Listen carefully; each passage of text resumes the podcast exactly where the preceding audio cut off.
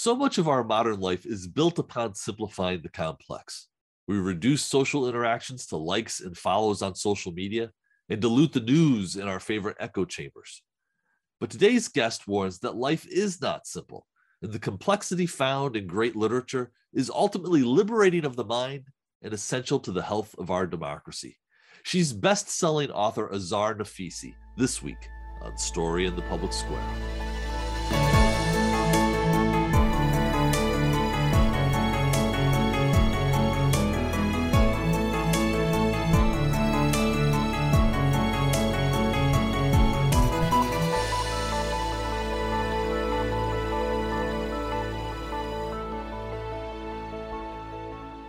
Hello and welcome to A Story in the Public Square, where storytelling meets public affairs.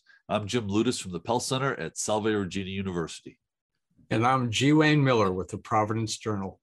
This week, we're sitting down with Azar Nafisi, whose new book I can describe as an extended love letter to reading, books, poetry, complexity, and ideas. It is titled Read Dangerously The Subversive Power of Literature in Troubled Times, and it's excellent. Azar, thank you so much for being with us. Thank you for having me. You know, so really, congratulations on on, on Read Dangerously. I read it uh, and was absolutely enthralled with it. For our audience who maybe hasn't read it yet, could you give us just a, a quick overview? Well, I was getting a little bit desperate and frustrated with the uh, direction that the country has been going, especially since the last elections in 2016. And um, I usually vent my uh, frustrations in writing. So I started writing letters like uh, Saul Bellow's Herzog to uh, everyone that I could think of, and some of them uh, to people like Donald Trump, even um, telling him what I thought of him uh, and to my father, who has been dead for 12 years. Well, at that time, uh, he was dead for 12 years. And um,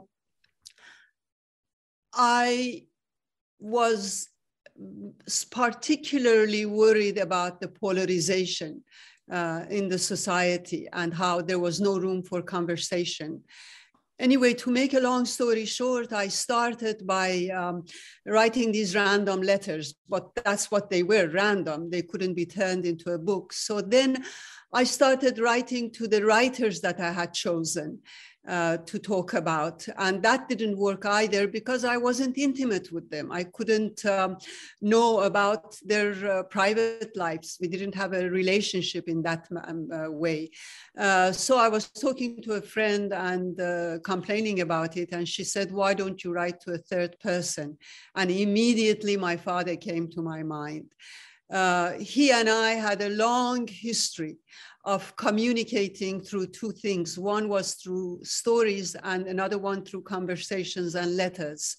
And uh, I felt that he was the best person uh, to listen to me. So I turned the book into five letters, uh, uh, each covering um, some writers and some aspect of uh, uh, the main theme, which was how to deal with the enemy, how to deal with um, the circumstances in during turbulent times. Uh, and so that is how the book began its, its journey. You know, the, the book is a, is a incredible tribute to these authors as well that, that, you, that you highlight. Salman Rushdie, Plato, uh, Ray Bradbury, Toni Morrison, uh, the list goes on and on. What did you know you know before you started writing the particular authors that you would want to include in this or did some of these emerge to you in the course of writing? They emerged in the course of writing. I first of all i found an excuse to read and reread because now it was my duty to do it for my book. So I had a lot of fun uh, the, for the reading part. Uh, the agony came when I started to write. And um, there were a lot of writers that I had considered. For example, Robert Penn Warren's All the King's Men, Nathanael West's Cool Million. And um, uh, I even wrote a chapter on uh, Mario Vargas Llosa's Feast of the Goat Uh, and uh, it was a very difficult choice, uh, but I found the ones who, whose work uh, really suited to the themes that I wanted to talk about, to the ideas that I wanted to talk about. So, Azar, what what makes a book dangerous? Well, not any book is dangerous. It's usually uh, when I was talking about fiction, I was talking about great fiction. And what it does, because it, fiction is democratic by nature, I mean, it. Um, uh, the good writer has to give voice to every single character in the novel. It has to bring them to life through getting under their skin. And um, even the villain, even the characters the writer might not like, have to have their voice. And there, there is constant discourse between these characters, and the plot moves through these different discourses. Uh, so that in itself, uh, the democratic aspect of the novel uh, is very dangerous. The second thing is what we see, especially nowadays, that um, totalitarian mindsets, whether they are in a theocracy like Iran or um, as trends within a democracy like United States, the first thing they do is to fabricate reality to empty reality of its realness and replace it with their lies. And the duty of fiction, and some of the writers in my book um, directly uh, um, address this, they call themselves witnesses. The duty of the writer is to tell the truth. And truth is always dangerous because once you hear it, you cannot remain silent. And if you do remain silent, you become complicit. Uh, so, um, dangerously, reading dangerously is reading uh, without the complacencies that makes you question other world, but not yourself. You yourself become suspect and uh, uh, you go into the book without uh, imposing your own presuppositions and um, prejudices on the book. So, so what do we as individuals and as a society gain by reading dangerously? What's the value? I mean, there are some people who would say we don't want to read dangerously precisely because there are truths that we either don't believe or, or don't want to confront or face. What's the value and what would you say to people who, who might not want to read dangerously? Well, the whole point about it is, you, you know, one of the problems with um, uh, our society today um, is that everybody wants to be comfortable. Uh, and uh, that tendency especially uh, manifests itself uh, in reading and writing. Um, keep hearing the word comfortable, that I'm not comfortable that, with this, that it disgusts me. Well, I agree with James Baldwin that art is here to disturb. The whole idea of knowledge is to let you know about things that you don't know is to take you to places you haven't been to introduce you to people you haven't seen and all and look at the world through the alternative eyes of these people and of these places. So when we do not reading dangerously uh, we are eliminating we are depriving ourselves of a branch of knowledge that is so important to our survival as human beings. Books do not make policies, but they help the mindset, they help to create mindsets that makes those policies. And um, books teach us how to become independent. Imaginative knowledge is not something you have today, and tomorrow you have your iPhone, so you don't need it. Imaginative knowledge is a way of uh, perceiving the world, relating to the world, and changing the world. And if we don't, we remain stagnant, we wither and literally die. So we we're recording this during the third week of the Russian invasion of Ukraine. And reading and reading dangerously, of course, comes immediately to mind, both for people within Ukraine and other parts of the world, but also within Russia. I'm sure you've given that situation and, and the value of reading dangerously, and, and, not just books, but, but also other media. Uh, what are your thoughts on that? Yeah, first of all, um, a, quotation from Henry James comes to my mind uh, during World War One that he um, opposed vehemently. He wrote a letter to a friend and said, "Feel, feel all you can." As a way of resisting against the war. And uh, fiction puts us in that place. Uh, because it deals not with general ideas, but with concrete individuals.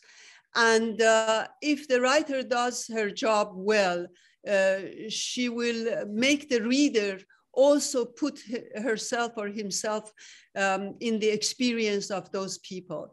And the other thing about fiction is that uh, it teaches us to not become like our enemy. It is so easy. You know, heaven's sake, you see these children dying on, on the television set, and uh, you hate the perpetrators. You want to do something terrible to them as they're doing something terrible to these children and their parents. And then uh, through the eyes of fiction and through the eyes of empathy, you realize that you're becoming like your enemy, wanting their death because of the death they're causing your people. And look at what Ukrainians did.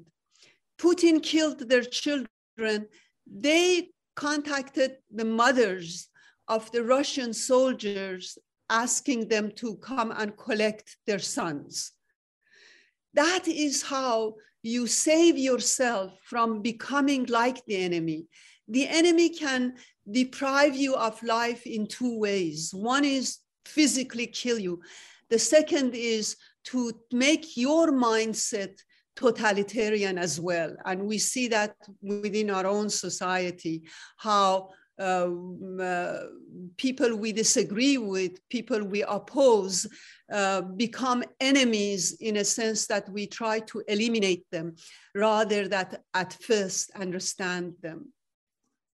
Azar, you um you grapple with just really profound issues and questions that sort of cut to the core of what it means to be human. One of the passages early in the text, uh, you write, "It's not only censorship that is dangerous to the well-being of a society, but also the mindlessness created by the constant demand for entertainment and sensationalism." A desire to remain on the surface and avoid the complexities and difficulties presented by ideas and imagination. It strikes me that so much of what you're doing is challenging all of us to be courageous in what we're reading. Can you speak to that those two points about mindlessness and the need for us to be courageous? Well, yes, you know, um, Ray Bradbury uh, had said that um, uh, you don't need to burn books to destroy a culture. All you need to do is to get people not to read them. Uh, in democracies, we don't act the way the totalitarian societies act. We don't, um, um, uh, well, we do censor and ban books, but we don't jail authors. Uh, we don't torture them. We don't even uh, sometimes kill, uh, kill them. We don't do any of those things. But there is something very lethal about indifference. We destroy writing and reading, um, not paying attention to them, through being too complacent, through being too comfortable. Um, end of reading Lolita in Tehran, I had said that uh, uh, uh, from, with a quotation from Saul Bellow, that Stalin uh, in a totalitarian society, what he did was naked violence. It was obvious everyone. He said, um, what threatens the West is our sleeping consciousness and atrophy of feeling. And that goes exactly against the grain of writing, any kind of writing, not just fiction. it is an investigation, it is an discovery, and therefore it is an awakening to life. Our five senses become alive. Um, and I ask you, if we are indifferent towards uh, uh, ideas and, and imagination, if we think that reading a book is disturbing, therefore we should read it, how are we going to face the disturbing reality? Imagination and reality go hand in hand.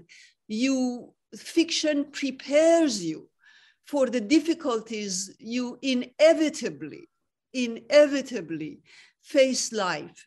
Fiction is ambiguous, contradictory, unruly, paradoxical, because life is unruly, paradoxical, ambiguous. So to live a little bit more, we go to imagine ideas. And we have to start this from early childhood. We have to start it with our education system. And our education system today is going the exact direction of what I'm talking about. We need to take a quick moment for station identification. This is Story in the Public Square, where storytelling meets public affairs. An audio version of this show can be heard four times every weekend on Sirius XM satellite radio's popular Politics of the United States. That's the POTUS channel, number 124. We produce Story in the Public Square with a great crew at Rhode Island PBS, and we're lucky to work with them. I'm Jim Ludes. On most days, you can find me running the Pell Center at Salve Regina University in beautiful Newport, Rhode Island. If you want to connect with me on Twitter, you can do so at JM Ludes. Joining me as he does every week in the co host chair is my friend G. Wayne Miller, who is an award winning journalist with the Providence Journal and the author of 19 books, you can find Wayne on Twitter too at G Wayne Miller. And our guest this week is best-selling author Azar Nafisi, whose newest book is a beautifully written, extended reflection on the power and importance of books and ideas. The book's title is Read Dangerously The Subversive Power of Literature in Troubled Times. You can find Azar on Twitter at Azar Nafisi. That's A Z A R N A F I S I. Well, that, that's one of the things I wanted to ask you about because there has been a movement in recent hell, months, if not years, uh, around the country to, to to to stifle ideas, to silence the voices of authors, to eliminate books from elementary school, middle school, and high school libraries. Toni Morrison is one of the authors that you mentioned. Uh, some of her works have been put on banned books banned books lists yeah. uh, in in public schools in, in certain parts of the United States. Could you put that current American experience into uh, the challenge you've given to all of us to read dangerously? You know, um, every totalitarian mindset, the first things that um, they um, target are the things that they are most afraid of, namely women, minorities, and culture. So books become indicators of how democracy is doing in any one country. You know, the saying, they first burn books, then they kill people. So uh, censorship, I, may I uh, make my point with an, uh, with an anecdote? Please. Um, the, uh, for a long time, the main censor uh, for theater in the Islamic Republic of Iran uh, was a blind person, literally blind. And he would sit in the theater and uh, uh someone would sit beside him and explain to him what the actors on stage did. And then he would decide whether they should uh, continue doing it or not. And he told the script writers and the playwrights to read their scripts on tape without any emotion or dramatic um, dramatization. And then he would decide what to censor and what not to censor. Later on, when he quit his job as, uh, on theater, he went on uh, to a new television channel. So this blind censor for me became an, uh, a metaphor for what a totalitarian mindset is essentially, as opposed to uh, the mindset nurtured by imagination and ideas. It does not need to see you because it has already defined you. What he wants to do is empty you of your identification and replace it with its dogma. And the way we resist this is through reading and reading more.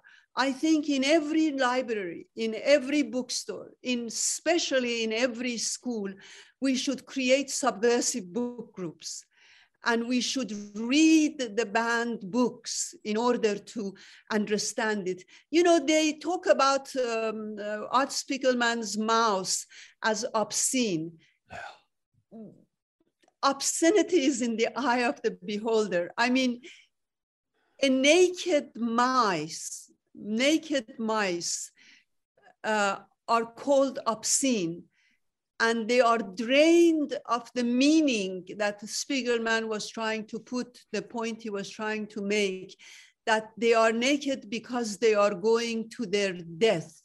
They will be exterminated that idea, that idea um, is vulgarized actually and made obscene through the eye of the censor. And uh, it is our, we consider ourselves nowadays because of the war in Ukraine as leader of the free world, leading democracy. And I think that we learn two lessons from it. One is that democracy or totalitarianism in other parts of the world matter to us. That uh, uh, people who live thousands of miles away from us, whose language we don't speak, whose people we don't know, democracy in their country will directly and indirectly affect democracy in our country. And the second thing is how can we become leader of the democratic world when we ourselves are questioning the basic uh, tenets of which is freedom of expression um, uh, in our democracy. So free, yes. No, I'm sorry. You you began to address this, and and you you are talking about it now. I'm wondering if you could just elaborate. You know, people begin reading obviously as children. What would you say to to young children? to their parents or guardians or, or people who have you know guardianship for them and and for for uh, somewhat older children who have you know some choice in what they read and to teachers what would you say just in general about reading? Well for children and adults i always go to alice in wonderland. The whole idea of reading is discovering something that you don't know. And a good reader, a reader that um, uh, will, uh, is a reader who, like Alice, sees the world through the alternative eyes of imagination. So just doesn't see a white rabbit, but a white rabbit that speaks and has a watch. Um, and she runs after that white rabbit um, uh, out of curiosity wanting to know. She doesn't say, where is this white rabbit go?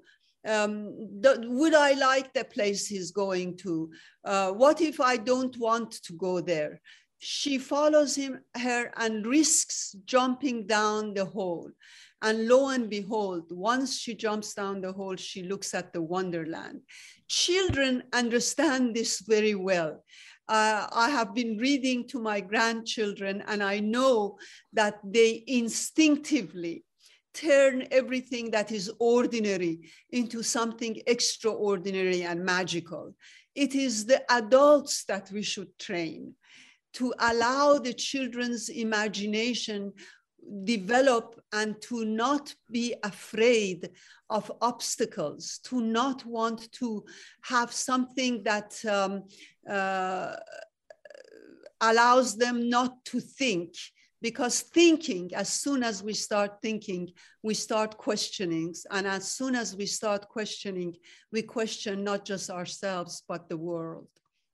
Azar, you, um, as I mentioned, you, you you cover a tremendous amount of important issues, but one of the themes that you come back to repeatedly uh, is the idea and role of empathy in literature. And in the letter chapter that you uh, talk about the literature of war, you particularly emphasize the power of empathy over cold hard facts. That's actually something that's the central inspiration yes. for this show. Can you talk to us about the power of empathy?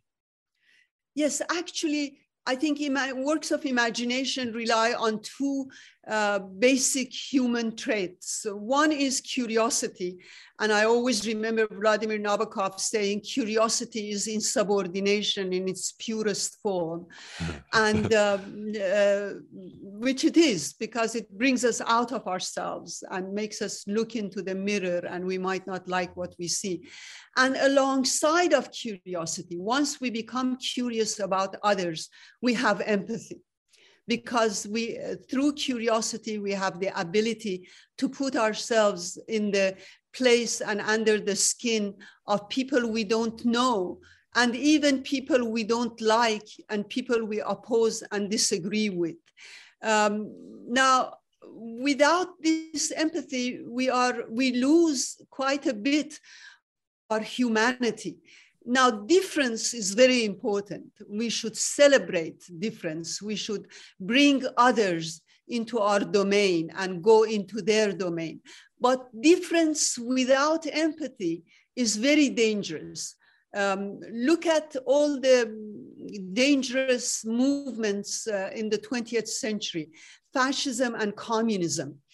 They were, uh, or look at slavery they all talk about how different we are that we they all want use this difference not to unite not to connect but to, to destroy and disconnect to segregate. So empathy is a reminder of our common humanity. We always when we read a great book we discover not how not just how different we are but how alike we are, how, as human beings, uh, how many um, areas we uh, share. Uh, that a mother uh, whose son children have been killed in the war uh, in iraq has something in common with the mother today in ukraine or with the mother who has lost uh, her children through the tornado that Shakespearean expression, a question, if you prick us, do we not bleed? I think we all bleed. And because we all bleed, we need the, power of empathy to understand that. Zara, this is a really important book. Uh, thank you so much for being with us. She's thank a, you. she's Azar Nafisi. The book is Read Dangerously. It's an exceptional read. That's all the time we have this week. But if you want to know more about Story in the Public Square, you can find us on Facebook and Twitter or visit pellcenter.org. We can always catch up on previous episodes. For Wayne, I'm Jim, asking you to join us again next time for more Story in the Public Square.